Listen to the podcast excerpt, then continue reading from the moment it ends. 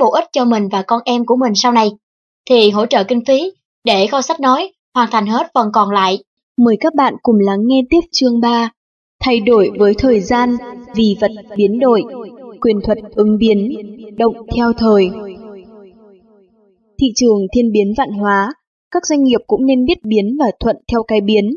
Làm thế nào để ứng biến? Lão Tử bảo cho chúng ta phải biết nắm lấy cơ hội, kịp thời mà hành động, làm như nước vậy. Tùy theo xu thế động mà động, theo trạng thái yên tĩnh mà ngừng. Khi biến, phải biến, không thể tự theo ý mình. Cơ hội không thể mất, thời gian không trở lại, khi đang biến, phải biến, không thể tự theo ý mình. Đây chính là câu nói của Hoàng đế Napoleon đã nói, trong chiến tranh chỉ có một thời cơ có lợi, nắm bắt thời cơ đó là thiên tài.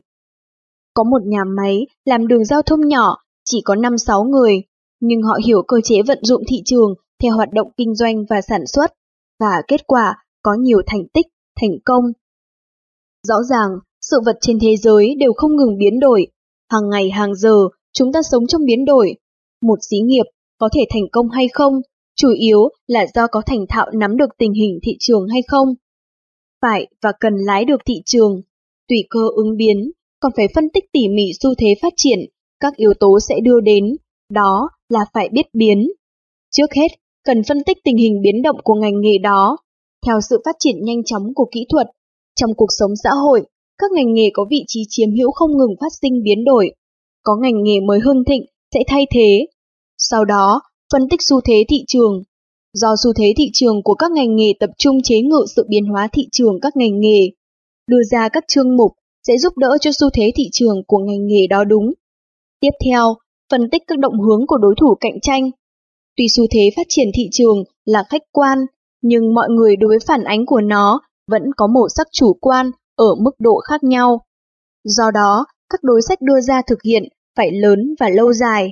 Giám sát theo dõi các động hướng của đối thủ, có thể nhận thức từ các góc độ khác nhau mà đi sâu đối với xu thế thị trường. Cuối cùng, phân tích tình hình của chính mình. Qua tình hình sản phẩm tiêu thụ từ trước đến nay của xí nghiệp, có thể phán đoán được xí nghiệp đang ở tình thế nào, tổng hợp điều tra thị trường của ngành nghề đó, phân tích mọi mặt có thể biết đầy đủ xu thế phát triển. Năm 1983, một công ty điện tử do cạnh tranh kịch liệt mà bại trận. Ông giám đốc công ty qua điều tra thận trọng, kịp thời phân tích tình hình thương trường, xuất phát từ nội lực của công ty, đã thiết kế cải tạo sản phẩm, quyết sách ứng biến được thực hiện, với tư thái hoàn toàn mới, đã tung ra thị trường sản phẩm mới. Kết quả đã thu được thành công rực rỡ. Ông giám đốc nói, dùng khoa học kỹ thuật tiên tiến sản xuất nhiều sản phẩm mới, không ngừng mở mang thị trường, cần chuẩn bị các điều kiện tiếp theo. Tùy cơ ứng biến, dũng cảm sáng tạo cái mới, không sợ mạo hiểm. Đạo pháp tự nhiên cần ứng biến. Các nhà kinh doanh không những phải biết biến, mà còn thành thạo biến để mà biến. Thị trường biến hóa vô cùng, nhưng cũng có thể tổng kết. Xu thế biến hóa của thị trường, không lấy ý chí của mỗi người để chuyển dịch. Thuận thì theo, nghịch thì bỏ. Đối với xí nghiệp mà nói, rõ ràng đây là một loại lực lượng bên ngoài có tính uy hiếp. E rằng loại lực lượng này cũng là cái đạo tự nhiên mà lão tử đã từng nói. Loại lực lượng này cũng không thể kháng cự được mà chỉ lái nó đi thôi.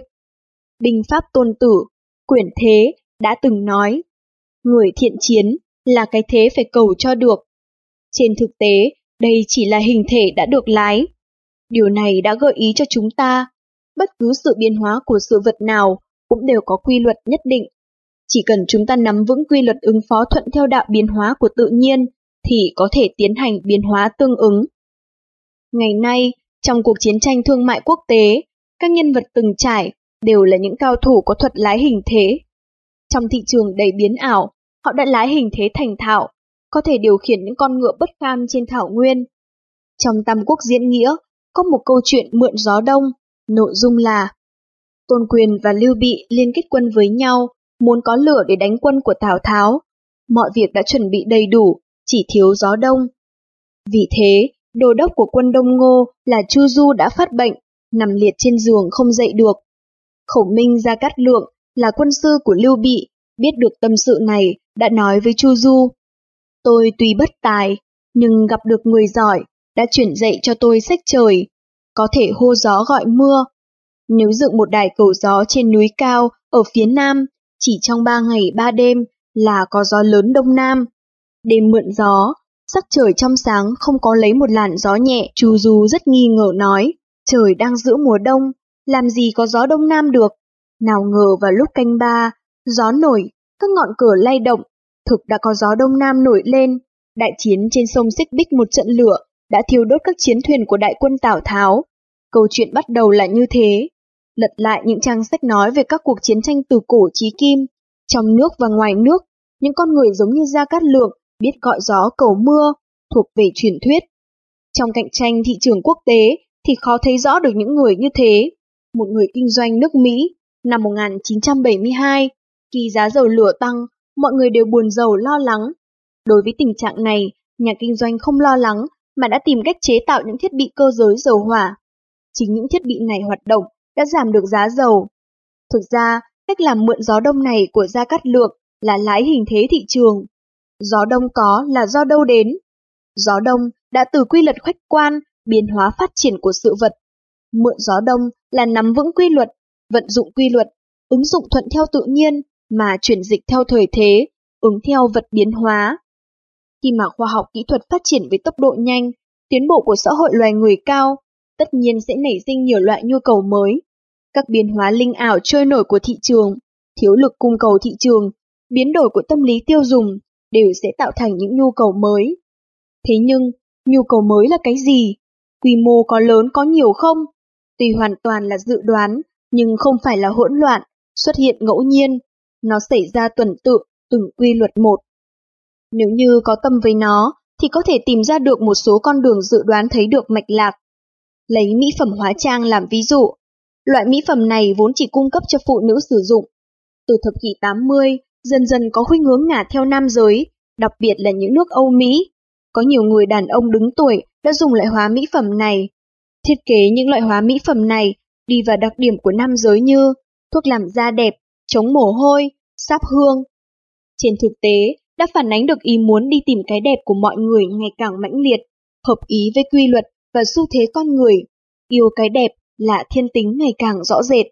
Cũng như thế, Hóa mỹ phẩm nguyên chỉ cung cấp để dùng cho thân thể con người, nhưng đến nay nó đã chuyển thành dinh dưỡng, trị liệu, bảo vệ thân thể con người, thường là loại thuốc thảo dược đông y, lá rau xanh, hạt giống. Các loại hóa mỹ phẩm sinh vật đã trở thành vật cầm tay trên thị trường. Điều này đã phản ánh yêu cầu chất lượng đối với cuộc sống của loài người ngày càng cao. Nhất là sau khi đã phát hiện quá nhiều hóa mỹ phẩm dùng hóa chất bất lợi, thì người ta đã tìm các sản phẩm tự nhiên, Rõ ràng cũng là một loại thể hiện quy luật phủ định của phủ định. Có một loại tương tự như thế này. Cần nắm vững cái đạo biến hóa của ngọn sóng ba đảo của cạnh tranh thương mại, biến hóa theo xu thế. Các nhà kinh doanh từ xưa đến nay, trong nước, ngoài nước, đã lấy sự từng trải của bản thân và hành động thực tế của mình để đưa ra lời giải đáp từng phần tách bạch rõ ràng, đi đến quy nạp. Dưới đây, tin giới thiệu mấy loại phương lược chủ yếu. Thứ nhất, Tùy theo thời gian, tùy theo tình thế, những năm đầu của thập kỷ 50, thị trường quạt điện của Nhật Bản bắt đầu loại hình thực dụng chuyển hóa sang loại hình thẩm mỹ. Nếu như sản xuất theo kiểu cũ thì quạt điện không vừa mắt, cho nên số quạt điện còn rất nhiều tồn động trong kho. Giám đốc công ty sản xuất nhà máy quạt điện này nhận được nhiều kiến nghị của công nhân viên chức, đã nghiên cứu sự biến hóa thay đổi tâm lý của người tiêu dùng, chế tạo loại quạt điện mới, đẹp và hình thức vừa mắt người tiêu dùng đã làm sôi động cạnh tranh trên thị trường. Mùa hạ năm đó đã tiêu thụ được mấy chục vạn chiếc quạt điện. Thập kỷ 60, kinh tế Nhật Bản phát triển cao, cuộc sống ở Nhật Bản đã được Âu hóa. Căn cứ vào sự quan sát xu thế phát triển của thị trường, nhiều giám đốc các công ty đã ý thức được các sản phẩm tiêu dùng hàng ngày phải thay đổi mẫu mã phù hợp với nhu cầu của thị trường. Họ quyết tâm theo thời thế đã nhập khẩu nhiều thiết bị áp dụng kỹ thuật sản xuất tiên tiến. Chỉ qua mấy năm cố gắng, hàng trăm xí nghiệp nhỏ đã chiếm lĩnh được thị trường. Các xí nghiệp đã quan sát cẩn thận, nắm vững động hướng biến đổi của thị trường, không để mất thời cơ, thừa thế tiến lên. Thứ hai, theo thời thế mà chỉ đạo có lợi, trong cạnh tranh kinh tế, hoàn cảnh mà các xí nghiệp phải đối mặt có lúc tốt, có lúc xấu, có lúc trong những hoàn cảnh xấu, trước mắt phải quyết định nhận lấy gian khổ, lâm nguy, không sợ vượt qua khó khăn biến nguy hiểm thành thuận lợi. Nước giải khát Coca-Cola do các công ty Mỹ sản xuất đã dùng nhiều phương pháp để cải tiến, làm cho nước giải khát này phù hợp với khẩu vị người tiêu dùng, bán rất chạy, hàng năm thu hoạch lên đến 7 triệu đô la.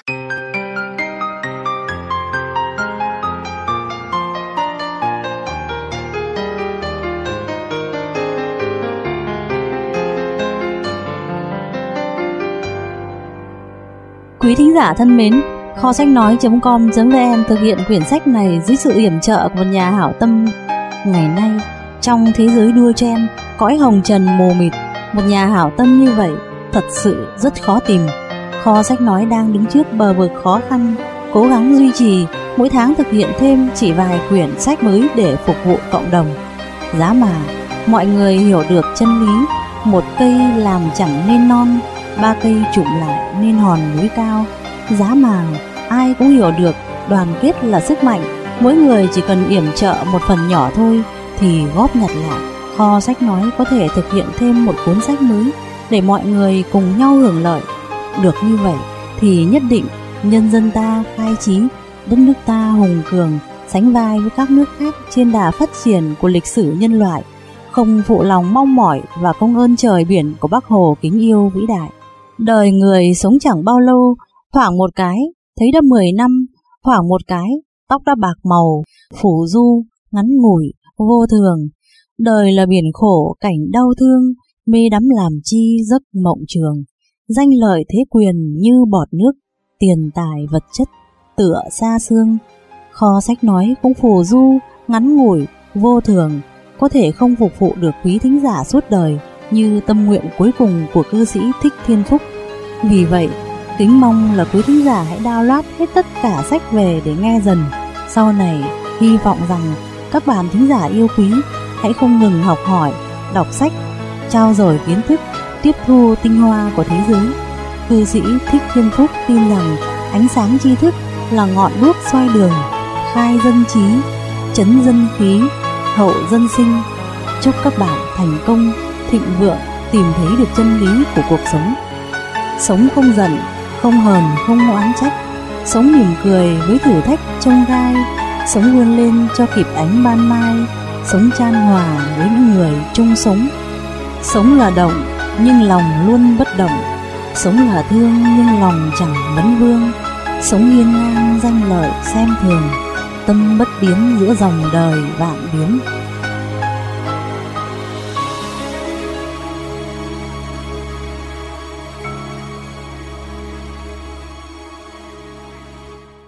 Mời các bạn cùng lắng nghe tiếp chương 4 Lấy yếu thắng mạnh, không tranh thắng thì mới thắng Quyền thuật chống địch. Mềm yếu thắng cứng rắn mạnh mẽ Lão tử luôn nhất quán. Phải có con mắt trí tuệ Ông cho rằng Nhu có thể thắng cương Âm có thể thắng dương Yếu có thể thắng mạnh. Không ít nhà quân sự đã lấy tư tưởng này của lão tử làm chỉ đạo Vận dụng thành công.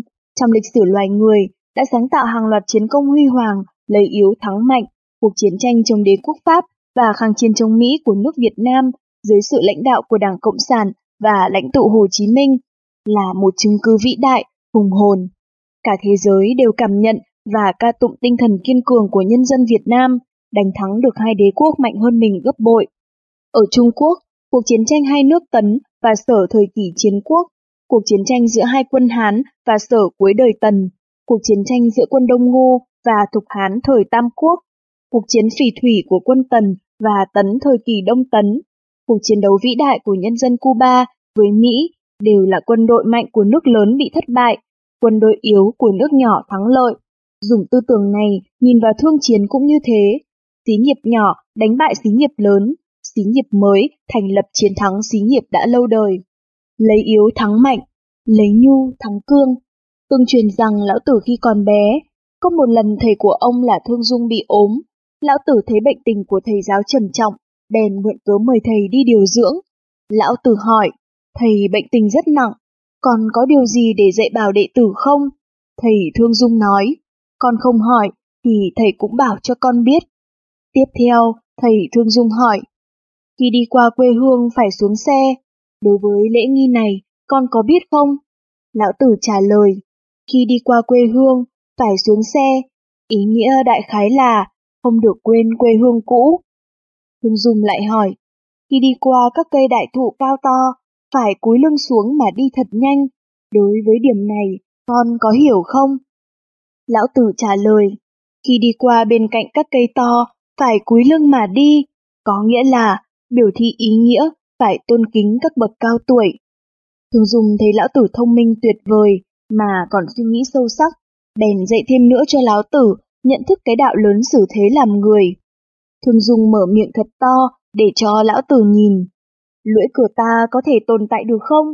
Lão tử trả lời, được. Thương Dung lại hỏi, răng của ta có tồn tại được không? Lão tử nói, không được. Thương Dung lại hỏi, con có biết ta hỏi ý nghĩa sâu sắc của vấn đề này không? Lão tử lập tức trả lời, lưỡi sở dĩ mà còn tồn tại, chính là vì nó mềm dẻo phải không? Răng sở dĩ dụng hết, chẳng phải là do cứng cỏi sao?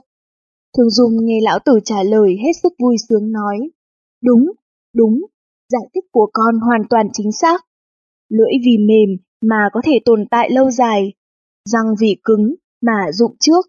Đạo lý này đối với vạn sự vạn vật trong thiên hạ đều như thế. Hiện nay, con đã hiểu được đạo lý này, ta không còn gì để dạy bảo cho con nữa. Tại sao yếu lại có thể thắng mạnh?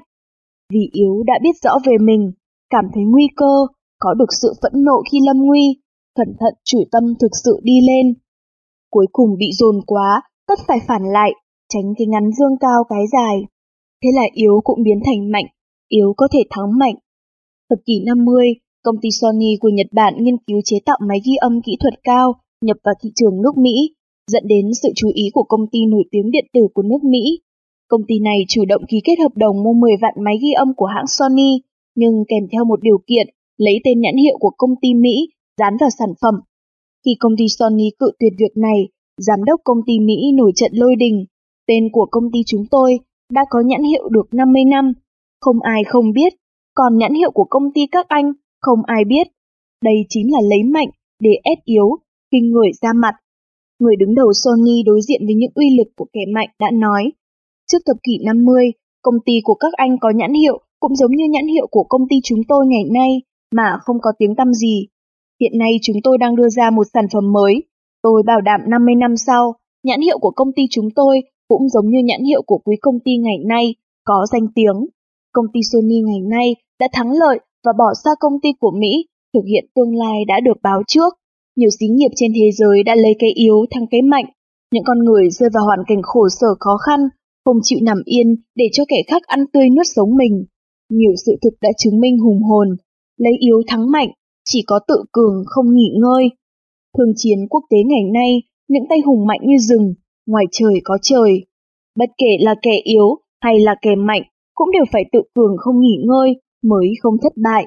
Tự cường không chỉ là một loại tinh thần, mà còn là một loại chiến thuật, có ý nghĩa quan trọng đối với xí nghiệp ngày nay. Đôi cánh vận động như cánh quạt của một con chim đang bay, đã mượn sự phản tác động của không khí để vút lên không. Đối với xí nghiệp, là đôi cánh tự cường, tự tin và phục vụ thực sự.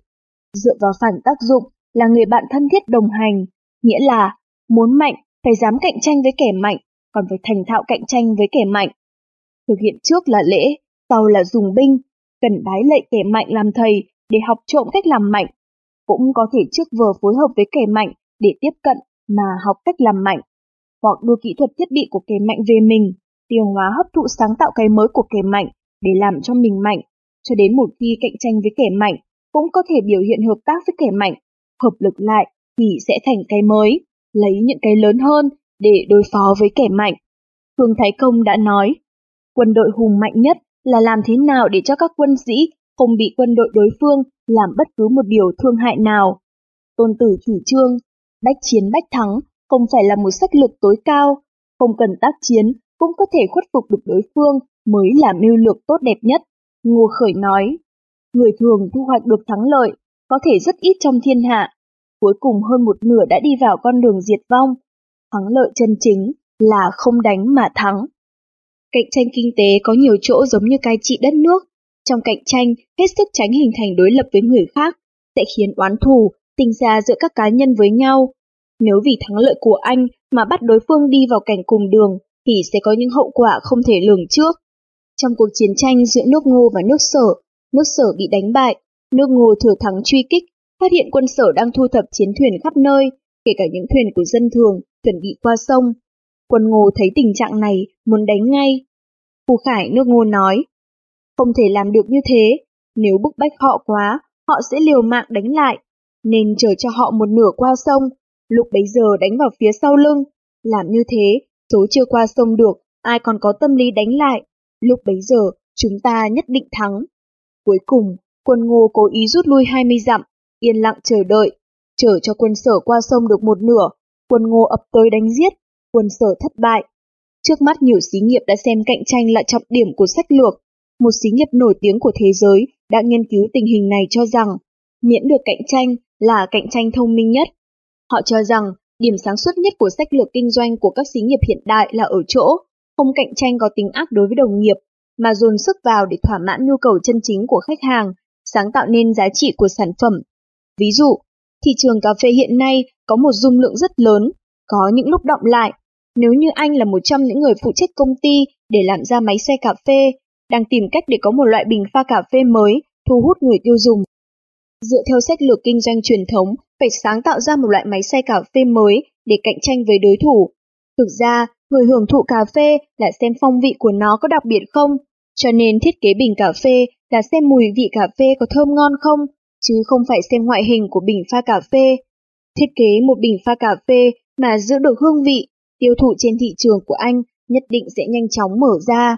Có thể thấy được, không đánh mà thắng, đòi hỏi anh phải có con mắt chiến lược, trong đầu óc anh phải có được suy nghĩ về lợi ích lớn mới có thể bỏ những cái lợi nhỏ, mới có thể chiếm được thế trên.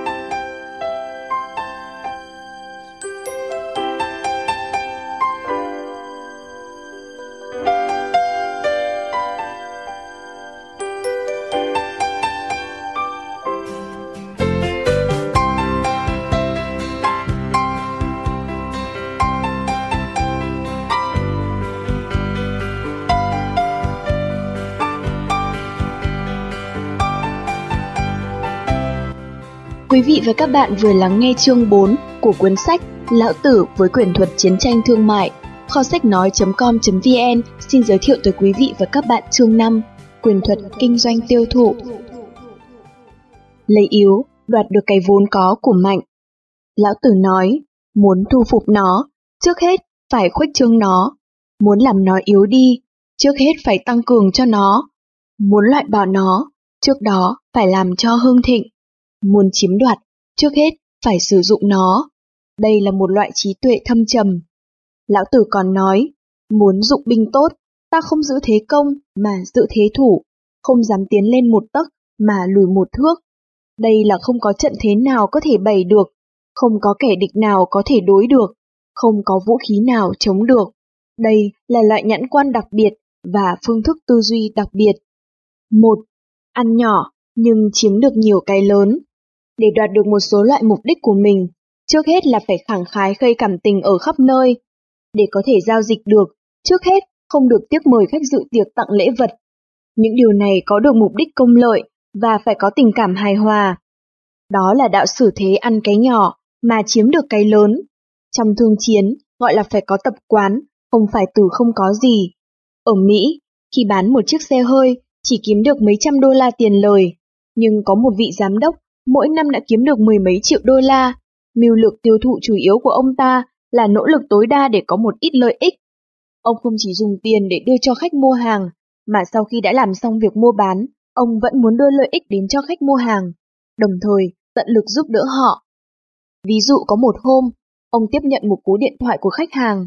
Ông ta đưa người đi bệnh viện, xe của ông ta bị hỏng máy, gần đó không tìm đâu ra taxi. Ông giám đốc công ty chẳng nói đến lời thứ hai, đặt điện thoại xuống, đưa xe đến đón người và tự mình lái xe đưa vị khách và người bệnh đi. Do ông giám đốc tận tình đem lại lợi ích cho khách hàng, từ đó chiếm được lòng tin của khách hàng, khiến ông ta đã trở thành người tiêu thụ hàng đầu bảng. Người có đầu óc sáng suốt, không thể làm việc chỉ vì lợi, càng không thể một mình nuốt hết lợi, mà làm cho đối phương thu được lợi ích tương đối vừa lòng. Chỉ có như thế mới giữ được khách hàng, mới có thể chiến thắng được đối thủ cạnh tranh. Hơn nửa thế kỷ nay, công ty nước giải khát Coca-Cola và công ty Pepsi Cola Hai công ty này luôn cạnh tranh nhau kịch liệt, thực thi thiết thực sách lược kinh doanh tiêu thụ, có thể thu được nhiều thành công lớn. Công ty Coca-Cola đã trở thành gương cạnh tranh kinh doanh tiêu thụ trên thế giới. Trước năm 1978, công ty Coca-Cola luôn chiếm được ưu thế trên thị trường nước giải khát Ấn Độ. Thế nhưng, năm 1978, do công ty Coca-Cola chống lại chính sách của chính phủ Ấn Độ, đột nhiên ra khỏi thị trường Ấn Độ, công ty Paisu Cola đã đưa ra bốn biện pháp. Một, Tổ chức tập đoàn xí nghiệp hợp doanh với Ấn Độ, cho điều kiện hợp doanh này có thể siêu việt hơn, vượt qua được sự phản đối của các công ty nước giải khát trong nước của Ấn Độ, vượt qua sự phản đối của các thành viên, các cơ quan lập pháp, từ đó được chính phủ phê chuẩn. 2. Giúp đỡ Ấn Độ xuất khẩu nông sản phẩm, làm cho mức xuất khẩu lớn hơn nhập khẩu, số tiền vốn đầu tư vào nước giải khát cũng lớn. 3. Bảo đảm không chỉ tiêu thụ ở thị trường thành thị, mà còn cố gắng tối đa đưa bài sư về tiêu thụ ở vùng nông thôn. 4. Cung cấp cho Ấn Độ đóng bao thực phẩm, gia công cung cấp kỹ thuật mới. Công ty bài Sư đã đánh bại được triệt để ý đồ và kế hoạch quay lại Ấn Độ của công ty Coca-Cola và tiến sâu vào thị trường Ấn Độ, thay thế địa vị bá chủ của công ty Coca-Cola ở Ấn Độ. Đây là một sự việc điển hình tiện lợi, cho ăn nhỏ mà chiếm lớn. Trung tâm của mưu lược này là ở chỗ, vì lợi ích lớn, cho mất đi một số lợi ích nhỏ. Các nhà chiến lược thường lấy giá của chiến thuật để đổi lấy chủ động chiến lược, để yểm hộ mặt sườn mà tiến công chính diện, phải hy sinh một số binh lực để làm cái giá thay thế. Ông lão đánh cá, để câu được cá, trước tiên phải bỏ mồi ra. Trong hoạt động kinh tế, bất cứ nhà lãnh đạo nào cũng phải lấy vẻ ngoài làm trung tâm, cần được và mất chuẩn xác, kịp thời tính toán được đồng cân mất với được, để được toàn cục trong đầu óc. Để bảo vệ toàn cục, chỉnh thể và lợi ích lớn, phải hy sinh, vứt bỏ lợi ích nhỏ. Ví dụ đưa vào sai lầm một loạt hàng hóa xấu và giả, không bán, chịu tổn thất, nếu bán sẽ mất thanh danh. Mọi người chơi cờ đều biết, nếu tập trung lực lượng để sát phạt từng miếng, từng khối, tiêu diệt không ít kẻ địch, chiếm nhiều địa bàn, nhưng anh vẫn có thể là bại tướng. Phải tập trung lực lượng để tạo thế bao vây, cưỡng hóa, củng cố lãnh thổ biên cương của mình. Tuy không ăn hoặc ăn ít, cuối cùng có thể đánh bại được đối thủ. Trong thương chiến, trước hết tập trung tinh lực có cơ chế cưỡng hóa, củng cố nội bộ của mình, sau đó chọn cái thế, có con mắt chiến lược, thông qua xây dựng điểm, liên tuyến, lập trụ, ẩn náu mình có thủ đoạn, có hiệu quả, để bao vây, cuối cùng hình thành thế lực củng cố. Chỉ có như thế mới có thể thu được thắng lợi trong cạnh tranh. Ngược lại, các công ty ngày nay tranh lợi nhỏ, ngày mai công ty khác tranh lợi nhỏ, dương to mắt để tranh lợi nhỏ, không sợ chết, Hao tổn tinh lực cho loại cạnh tranh này mà không có tinh lực để tạo thế mạnh. Mặt khác, sẽ vì tranh lợi nhỏ mà đắc tội với bạn bè đồng nghiệp chung quanh. Quá nhiều kẻ thù bị mọi người liên hợp lại tấn công, nên thường xuyên nhường lợi ích một ít cho người khác. Người khác không vì tranh lợi mà đối địch với anh. Ngược lại, cảm kích có cảm tình đối với anh, tín nhiệm anh. Bạn đồng nghiệp của anh tín nhiệm, không dồn anh vào chân tường. Đến thời điểm quan trọng, sẽ giúp đỡ anh. Một vị giám đốc xưởng cơ giới ở thành phố Lan Châu, Trung Quốc, đấu tranh mạnh mẽ thắng lợi, tham lợi cầu toàn, sản xuất nhiều sản phẩm mà chẳng có sản phẩm nào đứng hàng đầu. Vì thế, xí nghiệp lâm vào cảnh bế tắc, nhiều công nhân muốn trở về nhà cày ruộng. Về sau, giám đốc mới do công nhân tuyển chọn, cho rằng phải làm cho xí nghiệp sống lại, phải vì cái dài, giảm cái ngắn, chủ động dựa vào các nhà máy lớn, cam chịu làm một góc nhỏ của họ. Qua điều tra thị trường, họ quyết định từ 6 gian máy đã có gộp lại thành hai gian, cố gắng làm việc khó nhọc, lợi nhuận ít, không muốn làm xí nghiệp lớn nhưng vẫn không xa rời các thiết bị của nhà máy mình. Do chỉ sản xuất một loại sản phẩm gia công, loại sản phẩm này đã đạt được tiêu chuẩn nhà nước, quy cách đạt trên 98% và từ đó nhà máy ở này được công nhận loại xí nghiệp cấp 1. Nhường lợi cho người, phải biết cách nhường khôn khéo, nếu không sẽ khó thu được hiệu quả. Cái gọi là khôn khéo, thực chất là phải nắm được khách hàng, có lúc bao gồm cả đối thủ cạnh tranh, nắm được nhu cầu tâm lý của họ, đưa đến cho họ những thứ mà họ cần có, Ví dụ như, miễn phí cho các cửa hàng du lịch là khách hàng của mình, cung cấp những vật dụng phục vụ. Nếu là cửa hàng ăn thì cung cấp cho họ nước trà không tính tiền, đều là đưa đến cho khách hàng những lợi ích nhu cầu. Lại ví dụ như có những cửa hàng đưa hàng ra trước cửa miễn phí trong một thời gian nhất định, cũng là cách làm thỏa mãn lợi ích cho nhu cầu khách hàng. Có hai cửa hàng buôn bán nhỏ ở thành phố Nam Kinh Trung Quốc, một cửa hàng bán giày, một cửa hàng bán quần áo, Hàng hóa mà họ bán luôn cải tiến theo kiểu mới, nhưng cửa hàng giày nhiều khách, mà cửa hàng quần áo lại ít khách. Có nhiều nguyên nhân, nhưng đưa hàng tín nhiệm đến cho khách khác nhau là điều quan trọng nhất. Một vị khách hàng đến cửa hàng giày mua một đôi giày, về nhà thấy hơi to một chút, đem đến cửa hàng đổi. Nhân viên bán hàng nhiệt tình giúp đỡ anh ta chọn lấy một đôi giày khác, nhưng chọn đi chọn lại vẫn không thích hợp. Người bán hàng nói, xin lỗi, chúng tôi không đủ hàng, xin trả lại tiền. Người mua hàng về nhà rất vui vẻ, anh ta thường giới thiệu với mọi người. Mua giày cứ đến cửa hàng này, tha hồ mà chọn. Như thế, người mua hàng đã trở thành một nhân viên quảng cáo cho cửa hàng. Một vị khách hàng đến cửa hàng bán áo mua một chiếc áo sơ mi, nói rõ thân hình cao 1m72. Người bán hàng chọn một chiếc áo, nào ngờ người mua hàng mang hàng về nhà thì mới biết chiếc áo bé hơn một chút mà túi may không kỹ. Cô ta trở lại cửa hàng để chọn một chiếc lớn hơn, nhưng không có, yêu cầu trả lại hàng này lấy tiền về. Một người bán hàng nói, trả hàng à? Chúng tôi mua hàng từ Thượng Hải về, làm thế nào mới đi Thượng Hải để trả? Một người bán hàng khác nói, hàng vừa mới mua, trả lại phải trả thủ tục phí. Người bán hàng thứ ba nói, mua một vé xe lửa, xe lửa chạy rồi có thể trả lại được vé không? Trả vé xe lửa cũng phải trả thủ tục phí chứ. Đối với những cửa hàng như thế, khách hàng làm sao có thể giới thiệu với người khác được? Không nói thì ai cũng biết, cửa hàng giày bị trả lại hàng, ít đi lợi nhuận một chút, nhưng lại có được tín nhiệm của khách hàng. Cuối cùng, nhiều khách hàng đến cửa, lợi rất nhiều và số tiền lợi được mãi. Ngược lại, cửa hàng áo không nhận hàng trả lại, thu được tiền lời của một cây áo, nhưng tiền lời của nhiều cái áo về sau sẽ mất đi, tổn thất mãi không ngừng. Trong đầu óc các nhà quản lý xí nghiệp, phải tính toán để cho cán cân luôn giữ được thăng bằng. Phải trước sau tiến, trước không mà sau có, đó là thuật đàm phán. Muốn được, phải đưa ra trước. Câu nói này của lão tử là tập trung trí tuệ của cuộc sống và trí tuệ phong phú của chính trị. Vua một nước đến một vị tướng chỉ huy nghìn quân vạn mã, từ một bằng quyền quý ngồi xe kiệu hào hoa, đến một thị dân nhỏ bé ngồi xe đạp đi làm, đều không thể bỏ qua việc dùng mưu lược này. Cách nói của mọi người càng hình tượng, càng thông tuệ là không thả một con gà rừng thì không có được một con phượng hoàng vàng. Một công ty xe hơi ở New York tuyển dụng một nhân viên tiêu thụ. Bắt đầu anh ta vừa nghe đối phương tìm ra được những bệnh hỏng hóc của xe hơi, đưa ra tiêu thụ. Ngay tức khắc, anh nhân viên đỏ mặt tía tai tranh luận với mọi người. Kết quả không những không bàn được việc gì, còn luôn luôn để mọi người bỏ đi. Về sau, anh ta mời một nhà xã hội học nổi tiếng, dạy cho anh ta biết sử dụng mưu lược, trước lùi, sau tiến.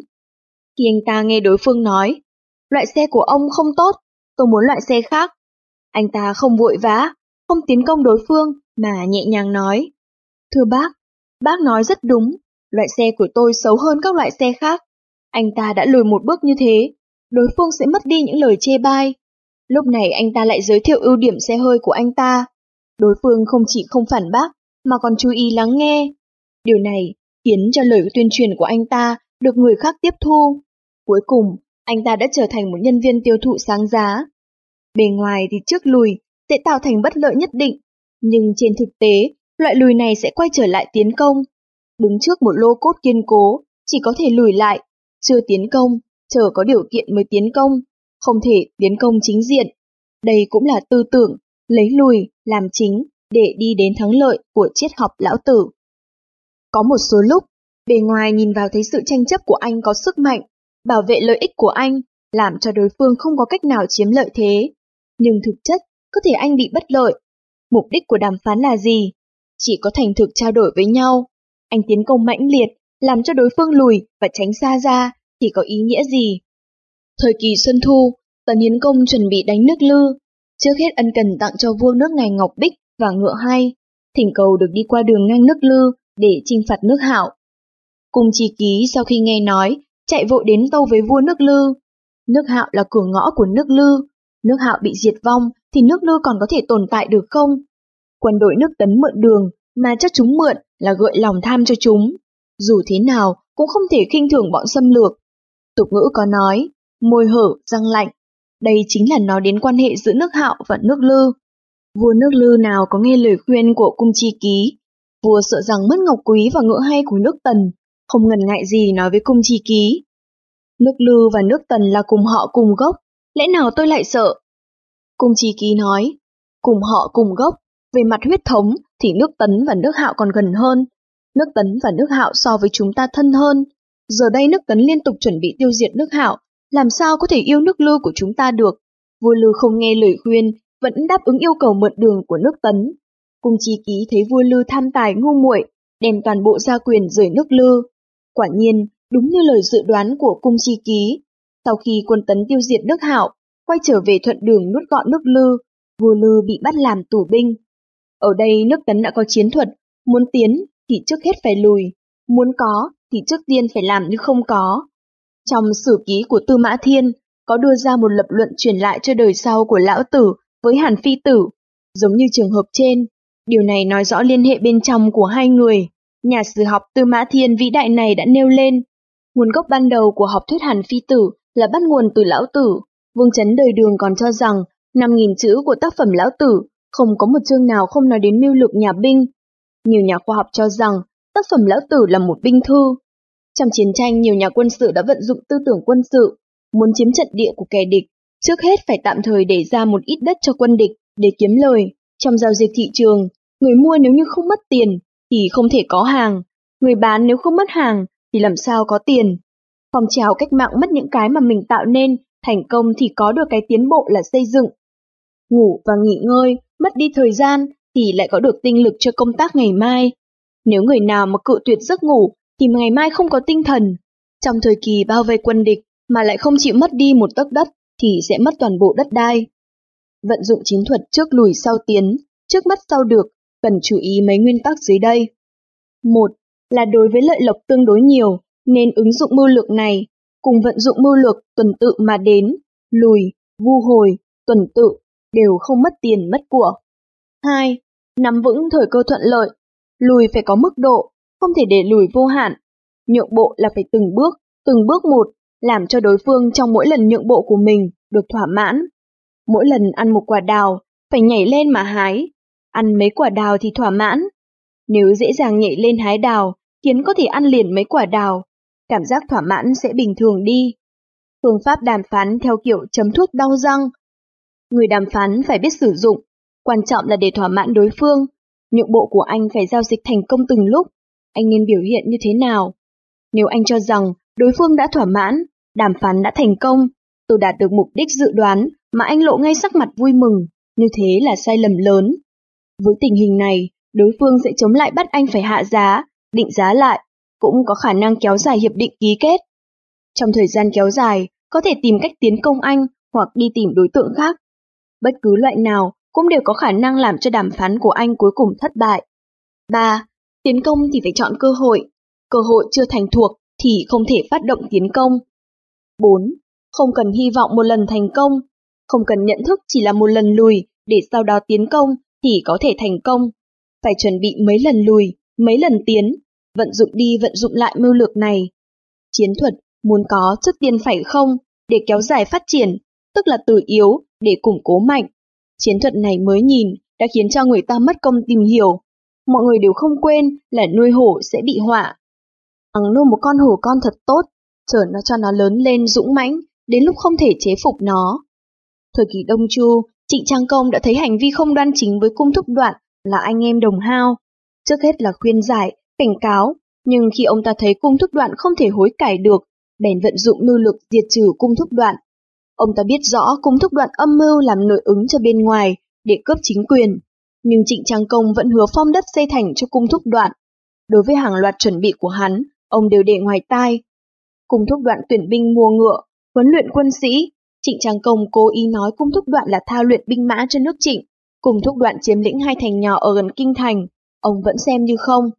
Mãi đến khi cung thúc đoạn bộc lộ âm mưu đầy đủ, lúc cả nước trên dưới đều phẫn nộ, Trịnh Trang Công mới nói, có thể thu nạp chúng.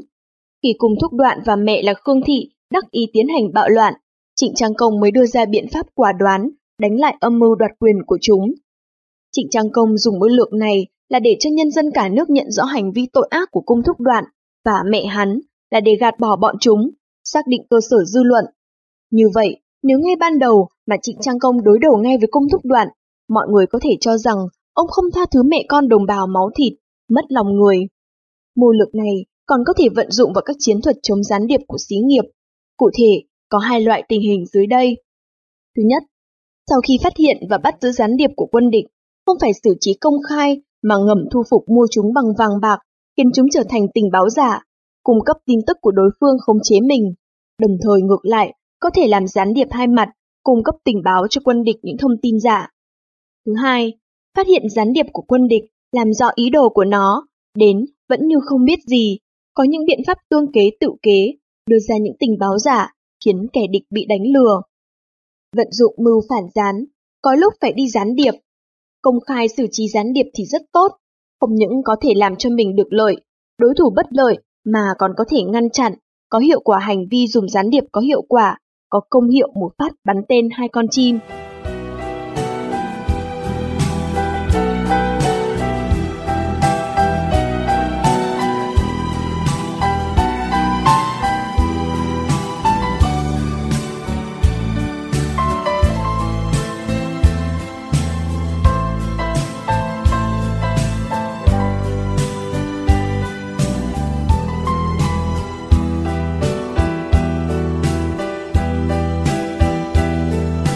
Ý của túy ông không phải tại rượu.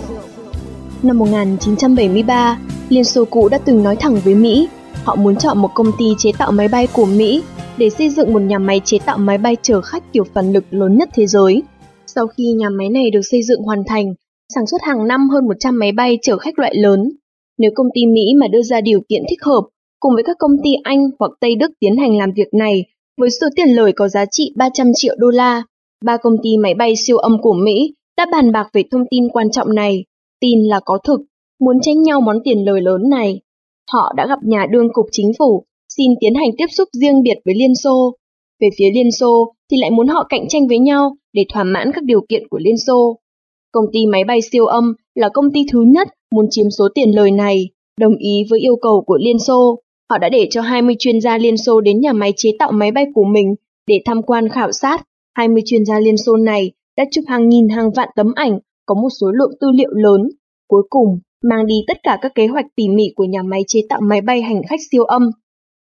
Sau khi công ty chế tạo máy bay siêu âm của Mỹ tiễn đưa các chuyên gia Liên Xô về nước, lòng tràn đầy vui vẻ, chở họ trở lại đi bàn về tiền lời ký kết hợp đồng. Nào ngờ những người này đi không trở lại, không lâu người Mỹ phát hiện Liên Xô lợi dụng các tư liệu kỹ thuật do công ty chế tạo máy bay siêu âm của Mỹ cung cấp thiết kế chế tạo kiểu máy bay vận tải phản lực 2 cực lớn. Việc này làm cho người Mỹ cảm thấy phiền lòng. Công ty siêu âm đã cung cấp tư liệu cho Liên Xô. Họ đã nắm trong tay những tư liệu này là những tài liệu hợp kim bí mật không thể tiết lộ được, mà thân máy bay phải chế tạo bằng hợp kim. Liên Xô làm thế nào có thể sản xuất được? Nhân viên kỹ thuật của công ty chế tạo máy bay siêu âm Mỹ nhớ lại. Mãi mới nghĩ ra được, các chuyên gia Liên Xô lúc đến khảo sát đã đi một loại giày hơi khác với loại giày bình thường. Lỗi lầm này quả nhiên xuất phát từ loại giày này, vốn là loại giày da đặc biệt mà các chuyên gia Liên Xô đi. Đế giày có thể hút được các hạt bụi kim loại để chế tạo ra các bộ phận đặc biệt của máy bay. Bí mật tài liệu hợp kim này đã bị đánh cắp đi như thế, có thể biết được cái gọi là hợp tác sản xuất máy bay của Liên Xô chỉ là một viên đạn không có khói. Ý của túy ông không phải ở rượu, ý đồ thực sự của họ là mê hoặc công ty siêu âm, sau đó đánh cắp kỹ thuật tiên tiến, Công ty siêu âm của Mỹ thực sự là ngậm hoàng liên mà không dám kêu đắng. Chương 57 của tác phẩm Lão Tử nói, lấy phương pháp cai trị đất nước đường đường chính chính, thì phải lấy phép dụng binh trí trá gian xạo. Tư tưởng này của Lão Tử được Tôn Tử phát huy thêm, trở thành một loại nguyên tắc chiến thuật quan trọng. Tôn Tử nói, dụng binh là một loại hành vi gian trá, cho nên đánh mà phải giả vờ không đánh, muốn đánh gần lại làm ra vẻ muốn đánh nơi xa. Muốn đánh xa mà lại làm ra vẻ muốn đánh gần. Định liệu phải tìm một nơi công kích, nhất định phải củng cố phòng ngự. Muốn công kích thành trì, nhất định phải vây hãm. Thời gian tiến công nhất định phải chuẩn bị cảnh giới. Do đó, những người thành thạo tác chiến muốn công kích phía đông, tất nhiên phải công kích phía tây trước. Phía quân địch cũng như thế, muốn giữ đông lại, phải giữ cả tây. Muốn tiến công tiền phương, phải tiến công hậu phương trước. Như thế, kẻ địch giữ đầu lại, phải giữ chân, Dương Đông kích Tây, Dục Nam lấy Bắc, trong cạnh tranh thương nghiệp cũng như thế. Một số các cửa hàng buôn bán ở Mỹ hầu như mỗi ngày đều bán ra một loại hàng hóa có giá hạ đặc biệt. Hạ giá của loại hàng này, bản thân cửa hàng đã tính toán, thậm chí còn lỗ vốn. Loại hàng hóa này không phải là hàng hóa không tiêu thụ được, chất lượng cũng không tồi, mà nhiều loại hàng hóa chất lượng tương đối tốt. Hạ giá hàng hóa, tuyên truyền mạnh ở các cửa hàng buôn bán là để hấp dẫn các khách hàng. Có những khách hàng sau khi nghe tuyên truyền, tranh nhau đến, có người mua được, có người tuy không mua được loại hàng này nhưng mua các loại hàng khác. Đây là kế dương đông kích tây, tuyên truyền giảm giá hàng hóa. Thực ra mục đích không phải là bán hết loại hàng hóa này, mà lấy giảm giá để thu hút các khách hàng đến cửa hàng, nhân đó mua các loại hàng hóa khác, từ đó mở rộng tiêu thụ hàng hóa. Công ty khai thác dầu lửa của Mỹ làm thế nào cũng không mở rộng được để gõ cửa đến các thị trường nông thôn. Công ty này đã vận dụng chiến thuật vô hồi, xuất vốn để mở các cuộc đua ngựa mà mọi người ở đây hết sức vui thích. Kết quả là rất tốt, nhanh chóng xây dựng lại được hình tượng tốt đẹp, khiến cho tiêu thụ hàng hóa dầu lửa tăng, mở rộng thị trường. Một ví dụ nữa, trước năm 1949, xưởng dệt lông lớn nhất của Trung Quốc dệt các loại lông cừu, muốn duy trì được tiêu thụ sản phẩm nên đã dùng mưu lược, túy ông không phải ở rượu. Lúc bấy giờ nghề dệt áo lông còn chưa phổ biến, phụ nữ nói chung trong gia đình đều không biết dệt kỹ thuật áo lông. Điều này đã ảnh hưởng đến nghiệp vụ tiêu thụ áo lông. Trước tình hình này, xưởng dệt áo lông Đông Á ở thành phố Thiên Tân đã mở các lớp học truyền thụ kỹ thuật dệt, để mọi tầng lớp phụ nữ đều tự nguyện ghi tên, học tập miễn phí. Lớp truyền thụ này đã giảng dạy cho các học viên phương pháp dệt máy, chia bàn giảng dạy, mỗi bàn một tuần ba lần lên lớp, mỗi lần ba tiếng đồng hồ. Các bàn còn thường xuyên sáng tạo các hoa văn mới, thay đổi các loại đồ án theo các kiểu nước ngoài. Mỗi kỳ chiêu sinh của các ban này đến hơn 300 học viên, mỗi kỳ 3 tháng, tốt nghiệp được cấp giấy chứng chỉ. Nhà máy này kiên trì làm việc như thế mười mấy năm, đã bồi dưỡng được một đội tuyên truyền nghiệp vụ dệt hàng lông. Nhà máy còn phát hành một số tạp chí, bao gồm thưởng thức vệ sinh, trí thức nuôi con, thiết kế thời trang. Mỗi kỳ giới thiệu các loại phương pháp dệt hàng lông như phương pháp tẩy bẩn, cất giữ hàng dệt lông, đồng thời giới thiệu tỉ mỉ ba loại dệt áo lông, còn nhiều tấm ảnh thực tế. Làm theo mưu lược, Túy ông không phải ở rượu, số người tìm hiểu loại áo lông nhãn hiệu con cừu ngày càng nhiều, lượng tiêu thụ nâng lên gấp mấy lần. Dương Đông kích Tây là phải sáng tạo ra một loại hình tượng giả, tạo thành những sai lầm trong đàm phán và cảm giác sai của đối thủ. Loại mưu lược này tăng thêm phát triển còn bao gồm chiến thuật, dụ rắn ra khỏi hang, điệu hổ ly sơn. Nhiều nhà máy ở một số tỉnh ven biển Trung Quốc như tỉnh Phúc Kiến. Qua mấy năm hoạt động, số người lao động đến hơn 500.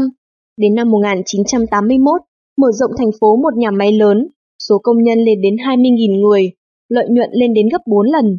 Hàng hóa tiêu thụ khắp Đông Nam Á, tràn ngập thị trường Hồng Kông, trở thành một tay cạnh tranh máy móc điện tử mạnh trên quốc tế. Suốt cả một vùng Đông Nam Á, lưới điện công cộng ít, các nước ven biển có nhiều biệt thự, máy phát điện cỡ nhỏ sử dụng linh hoạt tiện lợi, thị trường rộng mở. Nếu như nói, máy phát điện cỡ nhỏ là hồ, thị trường được Đông Nam Á là núi, phát điện cỡ nhỏ ở Đông Nam Á như hổ về núi, thì có đất dụng võ. Thị trường lúc này bị nước Anh chiếm lĩnh, nhưng giá cả máy điện của nước Anh cao. Nhật Bản có xu thế thay thế. Nhà máy điện cơ ở Phúc Kiến là một nhà máy điện cơ loại nhỏ, cuối cùng quyết định tiến quân vào thị trường Đông Nam Á. Hàng loạt hàng hóa đầu tiên mấy trăm máy đưa vào rất được hoan nghênh. Các thương nhân điện cơ Nhật Bản cảm thấy nhà máy điện cơ Phúc Kiến là đối thủ cạnh tranh uy hiếp, chủ yếu để nhà máy điện cơ Phúc Kiến xuất hàng ra Đông Nam Á và thị trường Hồng Kông, nên đã dùng kế dương đông kích Tây, điệu hộ ly sơn. Phúc Châu là một trung tâm chính trị kinh tế văn hóa của tỉnh Phúc Kiến, chiếm lĩnh thị trường Phúc Châu là nhà máy điện cơ Phúc Kiến. Bước thứ nhất mở rộng thị trường trong nước, cũng là khởi điểm đầu tiên để tiến quân vào thị trường Đông Nam Á. Họ đã xây dựng một bia quảng cáo tuyên truyền cho nhà máy điện cơ Phúc Kiến tại trung tâm thành phố Quảng Châu. Đầu tiên đã xây dựng được hình tượng của mình tại Phúc Châu. Thương nhân điện cơ Nhật Bản để buộc nhà máy điện cơ Phúc Kiến rời bỏ thị trường Đông Nam Á và Hồng Kông, nên đã đàm phán với nhà máy này, bỏ vàng ra để thu mua bia quảng cáo ở trung tâm thành phố, để tuyên truyền cho hàng hóa điện cơ của Nhật Bản. Rất rõ ràng, mục đích của các thương nhân Nhật Bản là hòng chiếm lĩnh thị trường Phúc Châu, buộc nhà máy điện cơ Phúc Kiến phải đứng ra ứng phó cạnh tranh tại thị trường Phúc Châu. Lúc bấy giờ, lãnh đạo nhà máy điện cơ Phúc Châu chủ trì công việc tại nhà, không biết dụng tâm của thương nhân điện cơ Nhật Bản, cho rằng bia quảng cáo không đáng giá gì, bán cho Nhật Bản vẫn có thể kiếm được mấy chục vạn đô la, nên đã đồng ý. Đúng vào lúc ký kết hợp đồng, giám đốc nhà máy điện cơ Phúc Kiến vội trở về. Ông nghe được tin này, lập tức nêu ra ý kiến. Đây là kế điệu hội ly sơn của các thương nhân điện cơ Nhật Bản, là thương nhân mới nhìn đã biết được kế này. Ông đề xuất phải lấy vàng mua lại bia quảng cáo của thương nhân điện cơ Nhật Bản. Mưu kế này đã bị phá. Điệu hội ly sơn, khó nhất ở chữ điệu, Vị thương nhân điện cơ Nhật Bản này, kế điệu hổ Ly Sơn đã bị nhà máy điện cơ Phúc Kiến biết và phá được, chỉ đành rút ra khỏi thị trường Đông Nam Á và Hồng Kông, kết quả bị phá sản. Xin mời các bạn cùng tiếp tục lắng nghe chương 6 trong phần tiếp theo.